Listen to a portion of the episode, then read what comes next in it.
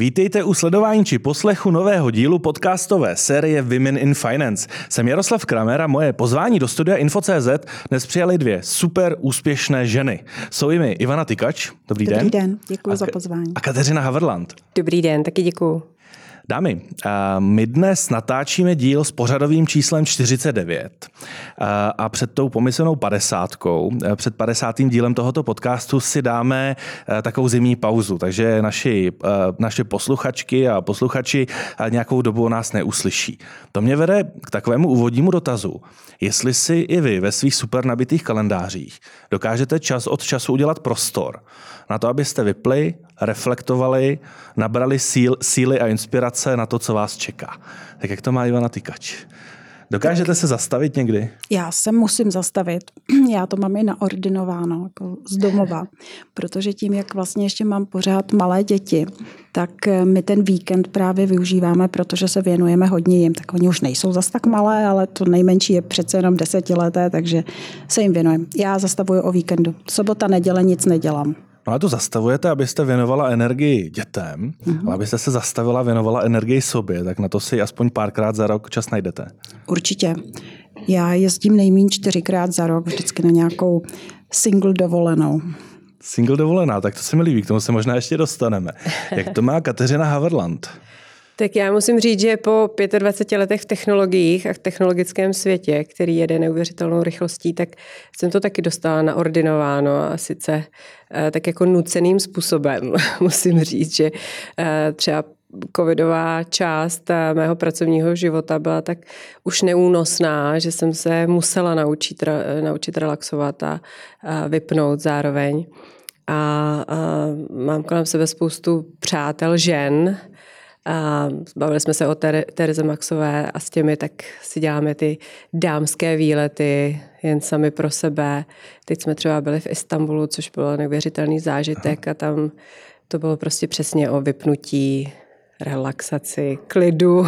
Takže tady máme hned na úvod dva, dva skvělé typy, protože teď eh, samozřejmě v listopadu je pro většinu biznisu ta plná sezóna, tak pokud někdo potřebuje vypnout buď single dovolená nebo dámský výlet.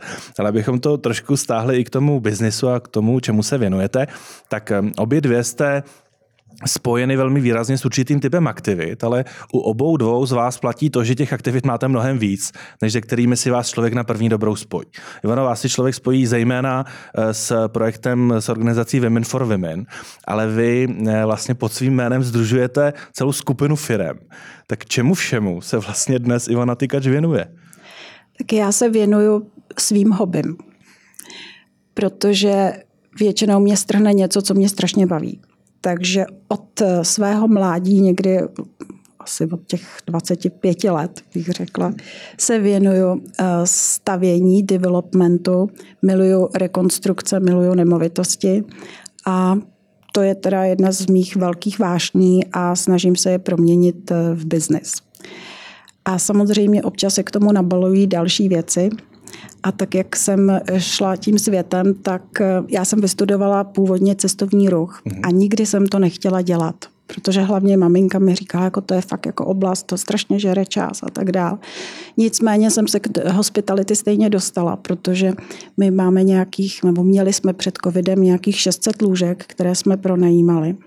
Takže je to teď částečně hospitality i vybudovali jsme, vybudovali jsme takový rezort, kde, jsme, kdy kombinujeme odpočinek, zdravý vzduch plus mm. nějaké treatmenty, protože právě už někdy, v, já jsem tady měla v Praze první vlastně takový siluet klub, který se věnoval eh, kráse těla, zdraví a duševní pohodě, takže jsem, jsem to zreplikovala a vrátila jsem se k tomu.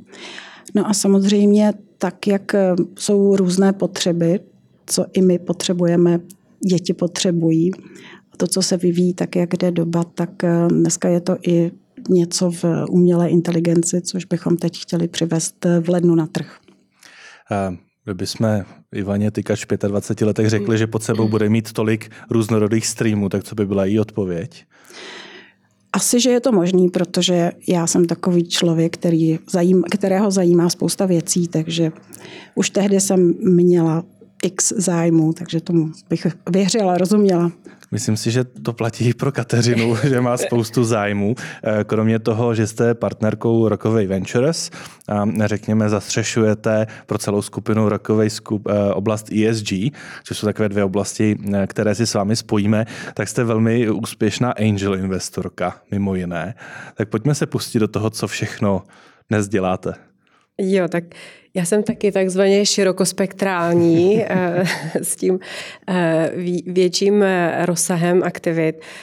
Asi to, čemu se hlavně věnuje, je investování momentálně. Z pohledu angel investorky se hodně zabývám tématem eh, technologických startupů, startupů a firm, které můžou opravdu mít velký dopad na současný svět. Eh, tím myslím eh, třeba trvalou udržitelnost nebo vyřešení nějakých jako sociálních témat a problémů. Prostě biznis, který opravdu může mít velký dosah a velkou škálu, mm. protože tím, že jsem žila více než 10 let v zahraničí vlastně a pracovala pracovala, tak eh, mě vždycky zajímá, eh, pokud někdo dělá nějaký biznis, tak jaký může mít vlastně dopad širší než jenom na ten konkrétní jeden trh. Takže tímhle směrem jdu. Pak samozřejmě podporuji, eh, podobně jako tady paní Tykač, tak podporuji různé sociální a kulturní aktivity, podporuji mladé umění, tvorbu, festivaly a tak dále. A tím důvodem je, že vlastně v takové malé zemi, jako, jako jsme my, tak máme velkou, velkou míru talentu, který ale potřebuje ten přesah, potřebuje být vidět a vlastně na to, abychom se někam, e, řekněme, pros, někde prosadili, mm. tak je zapotřebí mecenášů a velké podpory a to mě neuvěřitelně inspiruje se potkávat s mladými lidmi, kteří potom vlastně něco dokážou. Já jsem řekl ten pojem angel investorka. Ano. Co to vlastně ve vašem pojetí znamená? Co si mám představit? Že je taková ultimátní cíl, náplň práce angel investora. jo, tak eh, angel investor má takový barvitý, eh, řekněme, den, protože mu eh, přichází velká řada, řekněme, možností na investici celá řada startupů z celého světa a teď tím vaším eh, cílem a úkolem toho dne je se tím trochu prokousat a vlastně vybrat si, eh, když, když můžete tu jednu firmu, která má potenciál na opravdu něco velkého dokázat a změnit.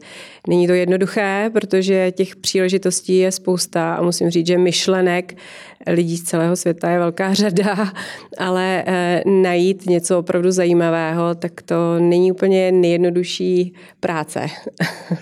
Tak já předpokládám, že i na Ivanu se každý den obrací spousta eh, lidí, kteří mají super tip na investice, tak možná jste taky tak trošku angel investorka. Asi by se to tak dalo říct, ale já se jim hodně bráním, protože tím, jak mám široké spektrum vlastních nápadů, tak eh, se snažím si nezávisle sama za sebe pokrýt eh, svoje, sobecky hezky svoje záměry a svoje idei, ale právě i tím, co dělám i v té sociální sféře, tak eh, jak jste teď hovořila o, eh, o softwaru a v podstatě o technologiích, tak můj poslední počin je také technologický a jsem na to, jsem z něho strašně nadšená, ohromně mě to strhlo, je to skvělá, je to skvělý směr. My připravujeme rozvodového asistenta. Ah, ideál. Ano. A je to samozřejmě na bázi umělé inteligence, je to, eh, je to chatbot a on si s váma povídá o tom ve čtyřech fázech, z jich, jestli můžu vám ho představit. No, ano. Stoprocentně, Bože můj, fakt mě ten chlap štve, když to řeknu sama za, eh, za sebe, jako za ženu. Druhá věc, Ježíš Maria, dostala jsem návrh na rozvod od svého muže. Uh-huh. Třetí fáze, fakt jsem rozvedená. A čtvrtá fáze, na kterou my se tam nejvíc zaměřujeme a nejvíc specializujeme, protože to je svým způsobem ten vlastně jakoby můj obor a obor té naší nadace, je donutit lidi, kteří se rozvádějí, k tomu, aby se zamysleli nad tím, že ty děti v podstatě budou mít vždycky jenom jednoho hmm. rodiče, hmm. teda jednu matku, jednoho otce, takže jedny rodiče, že ti rodiče stále jim zůstávají. A to, že oni dva se rozešli, neznamená, že přestali být rodiči tím dě, těm dětem. Mm-hmm. Takže je to vlastně takový návod a pomoc se sdíleným rodičovstvím.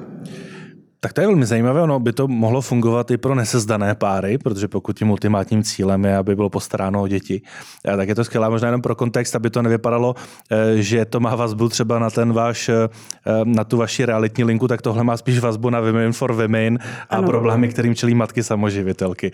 Přesně tak. Obecně rodiče, kterým čelí, protože rodiče mají spoustu problémů a na dnešním trhu je velmi složité v podstatě ty problémy Sehnat vůbec eh, psychologa, psychiatra je dost složitý v současné době.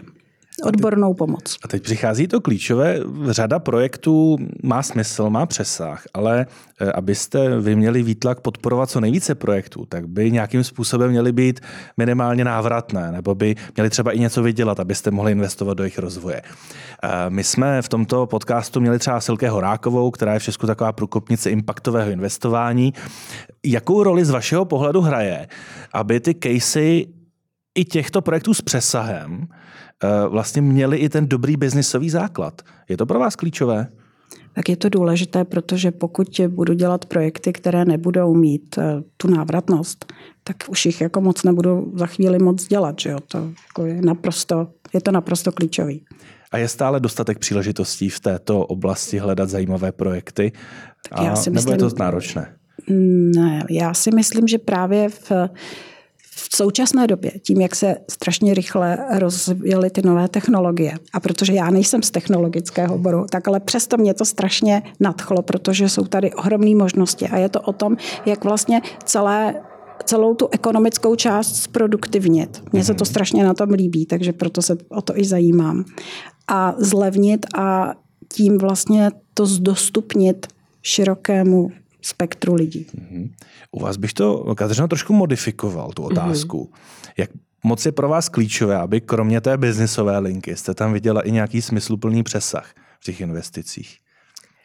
No, a, tak ten přesah je většinou dán a, řekněme, tou technologickou částí. Jo. Určitě mm. se budete dívat jinak na startup, který má takovou, řekněme, ne úplně unikátní myšlenku a jinak se budete dívat na startup, který už má v sobě eh, embedovanou umělou inteligenci, procesní nějaký optimalizace, eh, efektivitu, produktivitu a tak dále. Protože vlastně ta firma sama o sobě od toho prvopočátku se začne chovat úplně jinak. To samé i vlastně aplikace potom tady těch přístupů na eh, nějaký generování financí z pohledu takového startupu. Pokud je to taková jakože ideová rovina, že tady si řekneme, eh, když vezmu případ eh, prostě pomoci eh, s rozvodem a teď tak jako združíte nějaký poradce na nějaké platformě, tak vám to úplně jako na první dobrou tu pomoc neposkytne jo, a cítíte tam dost zásadní rozdíl vlastně od toho počátku. Takže Eh, ten technologický rozvoj, ve kterém momentálně žijeme, je obrovskou přidanou hodnotou. Samozřejmě jsou s tím spojené i, eh, i rizika. Takže každá firma musí být velmi opatrná, co se uh, sdílení dat týče, práce prostě s přístupy k informacím a tak dále, protože kromě toho, že umělá inteligence umí uh, řešit řadu věcí v nějakém jako kratším čase a s množstvím uh, dat, tak zároveň umí tak jako trochu ty data líkovat. samozřejmě ta odpovědnostní rovina je tam velmi významná. Hmm. Bych to možná stáhl ještě k jednomu tématu. Jak moc je pro vás hlediska investice, a to nemusí být jenom finanční, to může být i časová, to, že někoho odmentorujete, že třeba někomu poradíte. Jak moc je pro vás klíčové, abyste tomu oboru dobře rozuměli a na kolik procent si potřebujete být jisté, než se do toho pustíte. Eh, protože asi musel proběhnout nějaký delší proces, než jste si řekla, dobře, tak já do toho jdu, do téhle technologické roviny, protože doteď jsem potřebovala ten výsledek vidět. Postavili jsme rezort, jezdí tam lidi, vidím to fyzicky. Tak jak moc to bylo náročné? Tak já už jsem měla zkušenost eh, se dvěma jinými aplikacemi. Takže eh, v podstatě náročné. Já si myslím, že vždycky člověk musí, když je v biznise, tak se musí dívat na to, jestli to vychází a jaké jsou alternativy a jak vlastně to celé zorganizovat. Takže já si myslím, že to pořád musí být v nějaké vyváženosti. Kateřino, možná ještě lehce jinak. Je, je vám tak trošku jedno, jakého ranku se ten technologický projekt týká, anebo potřebujete rozumět i těm souvislostem, protože eh, technologie můžou fungovat v nemovitostech, v zemědělství, eh, ve vesmírných věcech, eh, tak je něco, do čeho byste se třeba nepustila, nebo je vám tak trošku jedno, co je ten další krok za těmi technologiemi? Já myslím, že je důležité si tak jako přiznat eh, sama sobě, které jsou ty oblasti, kterým rozumím a které jsou ty oblasti, o kterých opravdu nevím nic.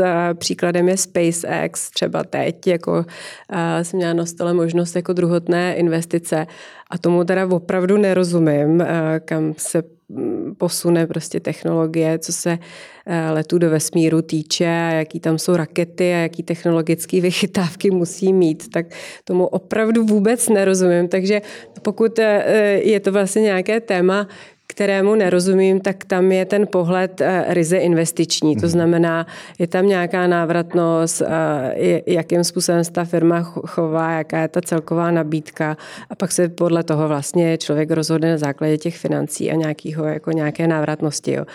A nebo je tam ta varianta třeba u, u health techu, což je zdravotní oblast, eh, která začíná neuvěřitelným způsobem používat technologie, takže se člověk eh, obklopí experty na to dané téma. To znamená tím, že já třeba eh, se hodně bavím s lidmi z celého světa a, a těmi fondy z různých zemí, tak jsem schopná zvednout telefon a říct, tady mám dotaz na, eh, nevím, umělou inteligenci skenující EKG, co si o tom vy hmm. tam u vás myslíte a tak dále, tak dále. Takže to, to je zároveň systém, který používám velmi často. Rozhodně si nehraju na to, že bych to všechno Eh, pojala.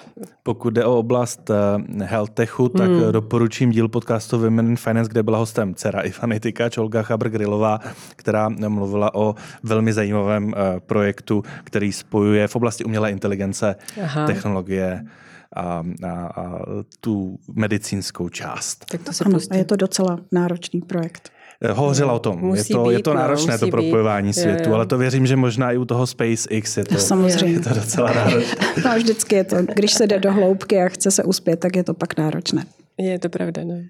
Vy jste, Ivano, zmínila, že se věnujete hlavně tomu, co vás baví. Uh-huh.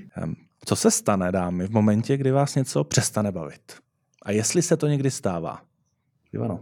No, stává se to, stává se to, nechci říct dost často, to bych vypadala hodně nestabilně, ale ono je to vlastně, když řeknu je to často, tak eh, vlastně člověk si vystaví někdy nějaký zámek ve smyslu chci realizovat projekt. To je ten zámek. A pak eh, začne, eh, já se natchnu. A pak si říkám, no ale ono to má tady ty restrikce a tady ty restrikce a vychází nám to vůbec. Takže v tom smyslu si myslím, že je to prostě náročný a tím pádem od toho projektu pak odcházím, protože já si myslím, že dělat ztracené věci je prostě ztráta času. Čas máme jenom jeden a já si času strašně vážím. Mm-hmm. Takže raději ten projekt utnu a jdu pryč. A je to o tom, že si to musíte vyhodnotit vy sama. A nebo máte nějaký okruh lidí, na jejich názor v tomhle ohledu vždycky dáte? Tak samozřejmě ty prvotní analýzy dělá okruh lidí. Ale já pak opravdu musím jít a musím si to vyzkoušet a musím chvilku ten projekt sama dělat, být ho účastná, protože já potřebuju vědět, jak ty věci fungují. Takže když vidíme, že i po dvou, třech měsících přicházíte s úsměvem, tak víme, že jsme na dobré cestě. Pokud ne, tak za chvíli možná z projektu odejdete, že už vás nenaplňuje trošku to tak bude. Jak to máte vy, Kateřino? Já to mám velmi podobně, teda musím říct. Čas je prostě věc, kterou vám nikdo nevrátí a, a velmi snadno vezme. Takže já mám velkou pokoru um, na toto téma a snažím se co nejvíc, eh, řekněme, využít eh, znalostí nebo nějakých prvotních analýz eh, k tomu, abych udělala ideálně rychlé rozhodnutí v krátkém čase mm-hmm. na téma, zda se chci něčemu věnovat nebo ne. Ale jsou zároveň projekty, kdy jsem schopná už teď takovou jako intuicí, řekněme spíš, si říct hned, ne, tohle není možný, buď to z důvodu časové náročnosti nebo neodbornosti mojí a tak dále, tak dále. Takže trošku se už jsem se začala i řídit víc právě tou intuicí um, a pak jsou projekty, kterým se věnuju víc a to rozhodnutí je už na základě nějakých dat. No. Současně jsou nějaké oblasti, u kterých, i, i když třeba momentálně vás úplně nebaví a nedaří se jim, trošku jako odkazuju třeba na tu sociální rovinu, eh, tak víte, že prostě nemůžete eh, se od nich odtrhnout a je to taková ta vléka, kterou si nesete. Tak samozřejmě některé ty projekty, i když třeba už pak člověka tolik nebaví a stává mě většinou projekt přestane bavit v okamžiku, kdy se stává rutinou. Já se k mhm. tomu prostě přiznám. Je hotový a tudíž ho můžu předat někomu a jsem ráda, když on funguje. A pak není proč vlastně s ním cokoliv dělat. Já ho jenom posunu někomu jinému.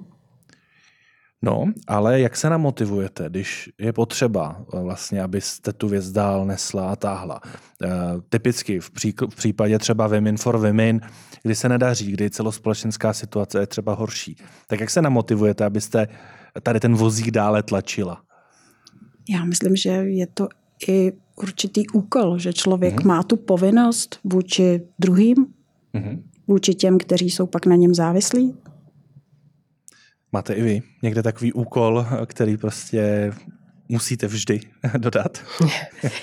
no, uh, snažím se jich mít co nejméně, ale určitě jsou uh, příklady, kdy si na sebe tak trochu ušiju byč a vlastně dlouhodobě musím uh, dedikovat ten svůj čas a a odhodlanost prostě nějaké určité téma. Třeba můj případ byl mentoring eh, startupů a zejména žen vedoucích startupy v rozvojových zemích, což jsem měla prostě, eh, kdysi eh, jsem na tom spolupracovala s Cherry Blair Foundation a, vlastně to bylo hrozně moc času, který jsem tomu dedikovala, vlastně tomu tématu a hrozně malý jako množství Eh, těch výstupů se vlastně zadařilo a bylo to Aha. takový jako opravdu náročný. Ale tak jak to popisujete, tak tomu, kdybych měl tu příležitost, bych se upsal taky teda, to zní Jo, zní to skvěle, ale pak vás to začne tak jako pojímat a teď samozřejmě, když někdo dělá startup, tak chce víc a opravdu tu pomoc a musíte tam jakoby být a, a ty věci tak nějak konzultovat v dalším čase. Tak to jsem dělala pět let, no, 2010, 2015, teď už méně, ale bylo to opravdu pro mě, vždycky jsem se musela úplně donu, donutit jít na ten kol a teď si připravit teda, co tam vlastně musíme si říct a, a potom dělat ty follow-upy a tlačit vlastně musíte tlačit toho člověka, aby jakoby se posouval. Je to náročný. Tak, takové situace se vám určitě nestávají, že jo? Já jsem musela odstoupit eh, z exekutivy v podstatě Women for Women, protože my tam máme také hodně mentoringu a vlastně pomáhání našim klientkám se svým životem nebo se nasměřováním. A musím říct, že jednak mě teda ty jejich osudy velmi těžce zasahovaly, protože to je opravdu často velmi smutný příběh. Ale pak, protože to je taky druh mentoringu tam, kdy vlastně jako vás někdo neposlouchá nebo vám nenaslouchá a neřídí se tou přenesenou zkušeností, nebo ne, nemá se jim řídit, ale mohl by si z toho někdy jako víc vzít, tak je to frustrující. Hmm. A já jsem to velmi těžce nesla. To mě vede k tomu, ale je to trošku obdoba toho prvního dotazu, který jsem měl. Jestli by se dalo říct, že znáte dobře své limity. Ivano. Ne. Taky ne. Bohužel. Úplně otevřeně ne. Ale snažím se si dávat hranice. Tak taky Já se snažím řídit tou intuicí a teda taky si stanovovat ty hranice, ale ne vždycky tam prostě si je člověk dá hned správně. Dámy, co vás spojuje také eh, to, že se neorientujete pouze na Českou republiku. V případě Kateřiny, tak to jsou úplně úctyhodné zahraniční pracovní zkušenosti. Vy už dnes, Ivano, také máte možnost vlastně nahlédnout pod pokličku dalších zajímavých trhů. Co vás vlastně stále drží, ale nemyslím to jako nějak násilně, ale mentálně v Česku.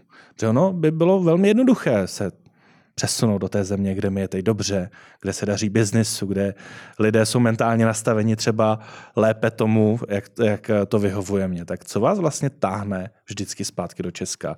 A já jsem vždycky dával první slovo vám, tak teď ne, začnu, to, to je, začnu s Kateřinou, to, to není vždycky na vás. Já teda musím říct, že jsem tady tak přistála během covidu trochu nuceně. Mm-hmm.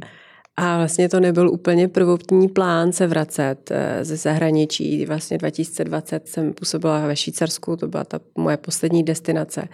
Předtím v Kalifornii, Londýn a tak dále. Ale eh, a vlastně ta situace, tím, že jsme mohli vlastně pracovat odkudkoliv, tak eh, mě přivedla zpátky do České republiky. No a tak jsem se rozhodla tady zůstat s ohledem na rodinu, na přátele, a vlastně se tak jako podívat eh, na to zahraničí odsud, jiným, jiným směrem. Musím říct, že to pro mě bylo neuvěřitelně těžké, ten návrat, stejně tak jako tady ta malost trošku jako eh, a řekněme limitace toho trhu, protože když eh, působíte v tom globálu v Kalifornii nebo kdekoliv, tak ten přesah těch věcí a pohledů pro mě byl prostě mnohem víc eh, naplňující, uspokojující. Jsem teda asi eh, zřejmě tímto takový spíš jako globální citizen nebo globální prostě člověk, ale eh, zároveň to je příjemný být zpět, to určitě. Je příjemný vlastně se tady ponořit hlouběji do těch českých témat, do těch projektů a tak dále. Ale otázku je, zda zůstanu. Mhm.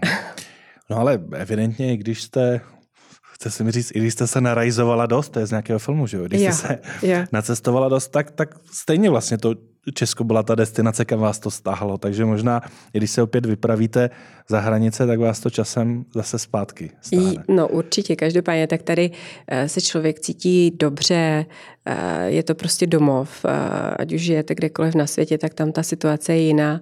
A vlastně ta, řekněme, sociálně kulturní bublina, kterou si vytvoříte kdekoliv jinde na světě, tak je úplně jiná, chová se jinak, má jinou hloubku a to, co máte tady, se jako velmi těžko dá zreplikovat. Jo. Takže tady je ten domov, ale zároveň eh, já třeba osobně potřebuji mít prostě tu vázanost na ten, na ten svět. Ať už je to z pohledu biznesu, z pohledu přátel, z pohledu nějakých kulturně sociálních interakcí, tak to je pro mě, pro můj život důležitý. Jak to máte vy? Tak já to mám rozdělený během roku, kdy my tady netrávíme celý rok, protože částečně eh, bydlíme ve Švýcarsku. Chodí nám tam do školy děti. Takže teď teda díky tomu, že už jsou větší, tak můžou i být na boarding school, takže jsme, nebo chtějí být na boarding school. Takže já jsem po dlouhých letech zůstala vlastně doma jenom s jedním dítětem, s mužem a s jedním dítětem, což eh, je velmi zvláštní změna, a mám tady maminku, takže pořád jako je tady i proč být. Ale já se asi přikláním i k tomu, co kolegyně říkala, že tím, jak ten, já osobně si myslím, tím, jak je ten svět propojený a jak máme různě po světě aktivity, tak vlastně já jsem doma tam, kde zrovna mám nějaký flow čas.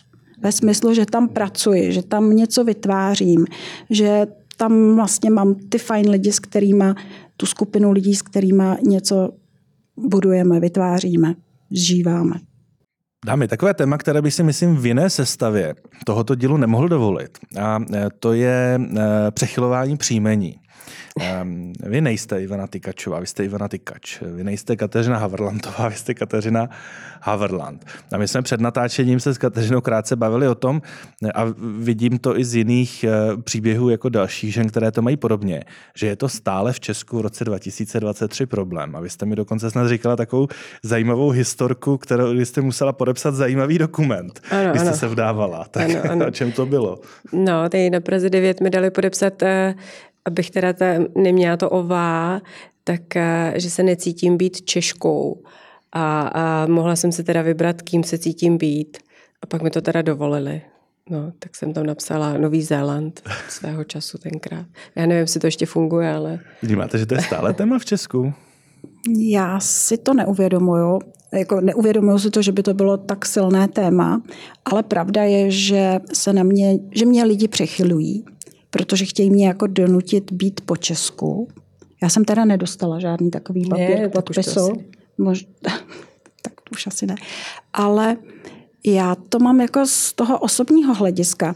Já rozumím té češtině, ale přece, když se různě pohybujeme globálně, tak já to prostě nechci tak mít, protože tomu nikdo nerozumí. To je jedna věc. A pak to mám za sebe. Já nerozumím tomu, proč mám být koho, čeho, čí. Já už mm-hmm. jsem to někde říkala, jo. Jako jsme dvě svobodné bytosti a když tedy teď můžeme, tak já prostě jsem zrovna tak jako teda tykač. Jako je můj muž tykač. Ano. Mm-hmm. Je to, je to rovnovážný, je to fajn. Takže možná inspirace pro další dámy, které tento eh, třeba boj se svými partnery eh, vedou. Dámy, nám se blíží 50. díl podcastu Women in Finance. A v té souvislosti mě napadlo takové krátké investiční kolečko. Do čeho byste bezproblémově eh, investovali 50 korun? Ivano. To jste mě překvapil teď. Investovali.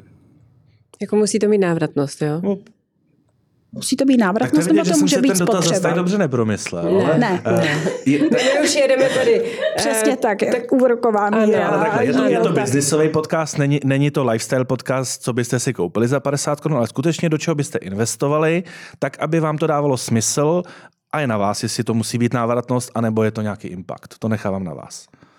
Koupila bych někomu oběd. Uh-huh. To za 50 korun. No, to by se I to se Ale aspoň něco, ano. Mm-hmm. Tak dětský oběd stojí 35 korun. To je pravda. Pravda. Hmm. Tak to je krásná myšlenka. Tak já jsem myslela, kdybych měla investovat, investovat, tak asi bych to investovala do vzdělání svý dcery, takže bych jí koupila, nevím, knihu, která taky už teda asi určitě 50 korun nestojí, ale tak řekněme do vzdělání eh, nějakého edukačního materiálu, který stojí 50 korun, což asi už žádný nestojí, ale tak... Dal třeba... jste nám velmi nízký limit. Ano, velmi nízký limit. Nebojte, jdeme dál. Kateřino, eh, 50 tisíc. 50 tisíc. korun. Tak 50 tisíc, tak eh, ať jsme trochu kulturní, tak bych určitě investovala třeba do, kdyby Gabriela Těthalová, což je velmi nadějná malířka, jela na stáž do New Yorku. Tolik zhruba stála její třeba cesta, mm-hmm. tak aby se mohla vrátit s něčím hmatatelným. Určitě nějaký mini business, který by někomu pomohl se osamostatnit. Uh, takže konkrétní příběh. Konkrétní příběh. A teď jdeme do třetice všeho dobrého, 50 milionů. Kateřino. 50 milionů, no, tak to je těžký. To už je částka, která by mohla těch příběhů změnit hodně, ale tady už možná, a teď možná ještě mezi dotaz, eh, přemýšlíte o této částce stejně, jako jste přemýšleli o těch předchozích, anebo zde už třeba by větší rovinu hrálo to, jak by to biznisově eh, a čísly vycházelo?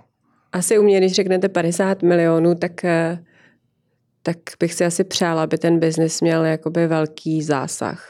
Jo, že bych neuvažovala uh, jako na první dobrou o investici, která by měla uh, být jenom tady třeba pro jeden trh nebo jeden mm-hmm. konkrétní, nevím, jednu část nějakého problému, ale uvažovala bych třeba směrem, nevím, tím, že jsme se bavili o té umělé inteligenci, tak eh, třeba 50 milionů do, do startupu, který eh, pomůže třeba malým středním podnikům nějakým způsobem uchopit ESG a automatizovat tady ten přístup, tak aby skutečně mohli být ESG eh, e compliant a dělat věci v dobrém. A nebo druhý příklad může být protože to je hodně peněz eh, i na startup, eh, to už jakoby musí tam být zakotvený nějaký hlubší dopad, eh, tak třeba startup řešící, nevím, globální edukační problém související s tím, že se automatizují naše dovednosti, mm-hmm. tak řekněme nakopnutí transformace lidí, tak aby se mohli aby mohli získat nové dovednosti a být stále zaměstnatelní, řekněme, nebo něco takového. Mm-hmm. To mhm. znamená, aby to mělo jakoby ten širší dopad ideálně v tom globálním kontextu. Asi bych to nedávala do startupu, který, uh, nevím, tady zlepší. Ale byla by to oblast startupů tady?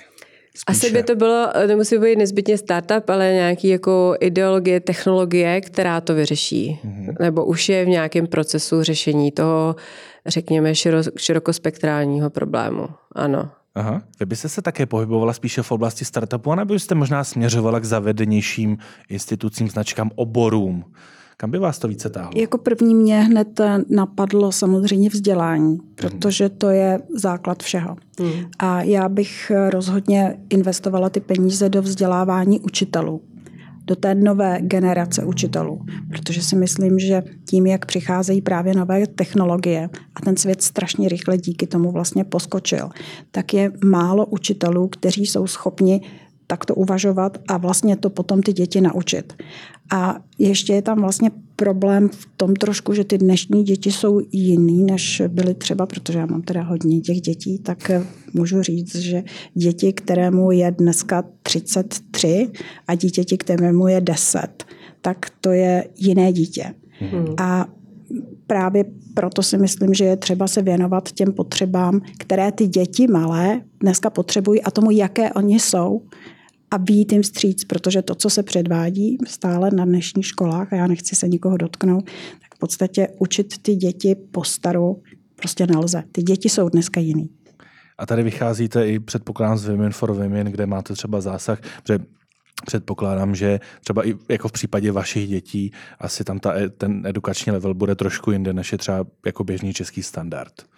Tak vzhledem k tomu, že my eh, v našem projektu Obědy pro děti hmm. spolupracujeme s 1100 školami, tak máme samozřejmě zkušenost a víme, jak eh, ty, jak edukace, jaké má problémy. Hmm. Tak bych to řekla. To souhlas, no, to vzdělávání trošku Mohla jste si ho vybrat, vybrala jste si startupy. Já jsem zmínila, zmínila jsem, ale ano, zmínila ano, jsem samozřejmě. startup týkající se vzdělávání. Dámě, nebojte se, k 50 miliardám nepůjdeme, ne, protože škoda. to už bychom se dostali do eh, třeba hodně filozofické, politické roviny, ale té 50 bych se ještě držel. Jak byste chtěli, aby za 50 let vypadaly ty projekty, kterým se dneska věnujete? Protože nepředpokládám, že se jim věnujete s tím, že nebudou mít dlouhodobějšího trvání. Kateřino. No já uh, asi se budu opakovat, ale já si myslím, že většina těch projektů, uh, kterým se věnuji nebo uh, kam dávám peníze, tak bych byla ráda, aby opravdu měli ten uh, ten dopad, aby byla vidět prostě nejenom ta návratnost jako finančního charakteru, ale spíš ten užitek eh, vlastně z toho řešení, který, která ta daná firma nebo technologie opravdu nabízí. Jo. Ta finanční stránka je potom už, eh, řekněme, druhotná. Ale řeknu eh, příklad, když tady vložím finance do, ať už je to vzdělávání nebo viditelnost mladých umělců v zahraničí, tak aby opravdu za těch 50 eh, let, ideálně v menším, kratším čase, měli opravdu šanci být vidět a, a být úspěšní. To tež eh, se týká i těch technologií, jo. aby měli ten skutečný mm-hmm. dopad ideálně do eh, mnohem kratšího času. Takže abych to ještě trošku přetavil, v ideálním případě si za 50 let lidé s vaším jménem mm-hmm. spojí tyto úspěchy, tuto situaci já nejsem úplně takhle nastavená, musím říct, že bych sbírala eh, kredity, ale mně bude stačit, když já za sebe eh, uvidím, že opravdu ty věci mají pozitivní dopad eh, na naši společnost nebo na naše životy a zejména, když to uvidím u svého dítěte, že bude vlastně mít celý život nějakým způsobem lepší a pokud tomu mhm. můžu přispět tímhle směrem, tak je to pro mě prostě to maximum, co můžu dokázat. Jak to máte vy? A liší se to podle typů eh, těch projektů, kterým se věnujete? Já bych tady asi odpověděla trochu jinak, protože eh, když zůstanu u toho vzdělávání, tak pro mě vzdělanost dětí je klíč k úspěchu. Je to pro mě velmi důležitý. A já bych tady ještě s dovolením jako rozdělila ty děti na ženy nebo na chlapce a děvčata. Mm. A já si myslím, že je strašně důležitý vlastně vzdělávat ta děvčata, což se teda děje, ale potom, když už jsou vzdělané, tak jim umožnit to vzdělání uplatňovat. A ne je v podstatě z toho trhu eliminovat. A to třeba i tím, že mají tříletou mateřskou dovolenou. Hmm. Je to super, ono to zní skvěle. Hmm. Ale v dnešní době, kdy ta pracovní síla je strašně drahá, je eh, vlastně investice na to, aby ta pracovní síla byla tak vyspělá, tak je to strašně velká investice. A teď si představme, že v podstatě my ty ženy necháme tři, čtyři roky doma. Hmm. A oni, oni vlastně jakoby ujede ten trh, hmm. ujede jim ten obor. A já vím, že jako vychovávat dítě, aby mě někdo nenařkl, že v podstatě jako jsem proti tomu, aby se matky staraly o děti. Ale já si myslím, že mateřství je součást ženy. Hmm. Že to není prostě ta jediná kompetence, kterou v podstatě žena má. A já bych byla strašně ráda, aby se za 50 let vlastně ty věci vyvíjely tak, aby ženy se mohly daleko víc a lépe a snadněji uplatňovat a aby nebyly brány vlastně jenom jako matky. Hmm. Já bych tomu teda dodala ještě, eh, řekněme, ty dvě věci, které z mýho pohledu návratu právě do té České republiky jsou trochu, eh, řekněme, mm, pro mě zarážející. A první je, eh, že je absolutně nezbytně nutná změna toho pracovního trhu, co se žen týče částečných úvazků a právě toho důrazu investice do těch dovedností, tak aby vlastně jsme se stali součástí, jako ženy se staly součástí té flexibilní ekonomiky, to není jenom, že pracujeme odkudkoliv můžeme, ale zároveň máme nějakou časovou, eh, časovou řekněme, možnost a eh, já nevím, jestli o tom na to téma jsou nějaké důkazy, ale můj pohled je, když máme děti, tak zvládneme mnohem víc věcí, eh, než si kdokoliv dokáže představit během jedné hodiny versus co, řekněme, muži eh, dokážou za těch osm. A, a já mám pocit, že ta společnost eh, to takhle úplně nechápe, ale prostě to tak je. Takže já si myslím, že tohle je hrozně důležitá hmm. část. A ta druhá je,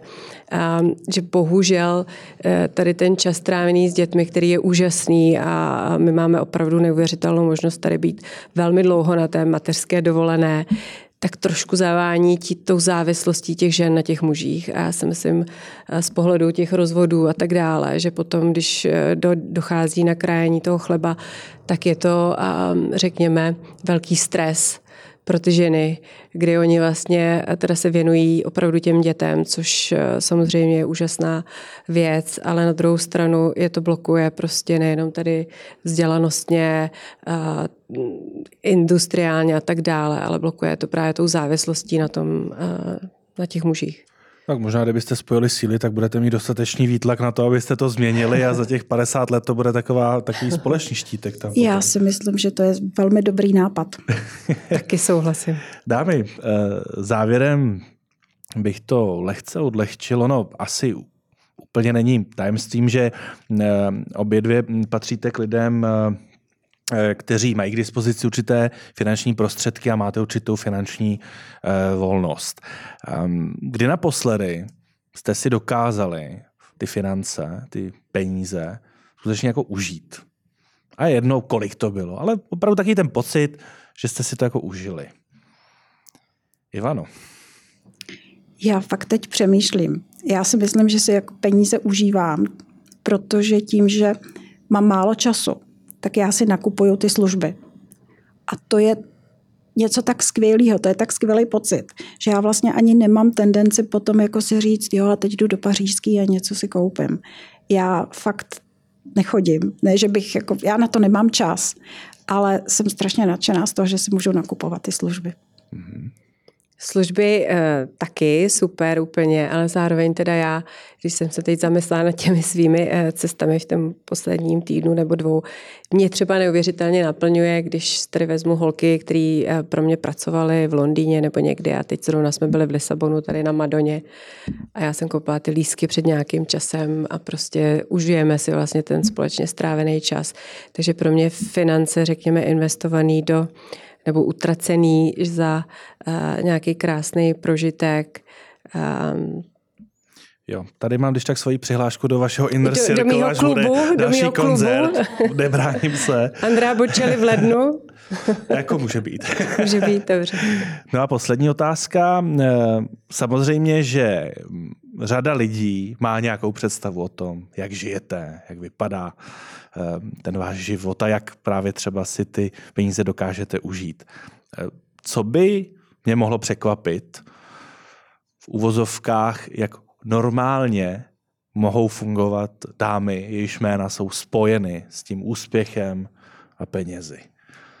Ivano, Kromě toho, že teda, jak jsme se shodli před natáčením podcastu, když se kolegyně ptala na oblíbené jídlo, takže obě dvě umíte skvěle vařit brokolici, tak to jsme si oškrtli. Tak co by tam bylo? Já, já určitě vařím, já stále vařím, když je třeba. Ale vzhledem k tomu, Ale že u nás otázka, je... jestli si po sobě uklidíte. Ano, ano, já se uklidím, protože se snažím svoji nejmladší dceru naučit, že se uklízí, takže uklízíme spolu. Mm-hmm.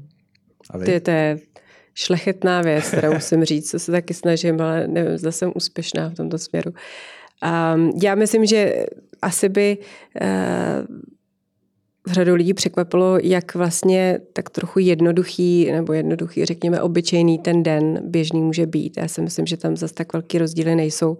Kromě toho teda, že uh, třeba uh, já jsem schopná si věci nějakým způsobem zařídit nebo zároveň je zaplatit, ale to, že stanu velmi brzo 6.50 eh, s dcerou, postarám se o snídani, její přípravu do školy a v tomhle duchu pokračuje můj den. Do toho teda nějaký biznisový schůzky, koly a tak dále a večer se vlastně zase rádi sejdeme doma.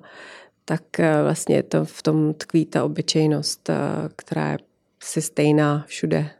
Tak jsem dáme rád, že v záplavě těch obyčejných dnů jste měli příležitost a možnost dorazit do podcastu Women Finance a zažít něco unikátního. Já moc děkuji, že jste si našli čas a že jste dorazili. Děkuji konkrétně Ivaně Tykač. Děkuji moc za pozvání. Díky moc a hostem byla také Kateřina Haverland. Taky děkuji.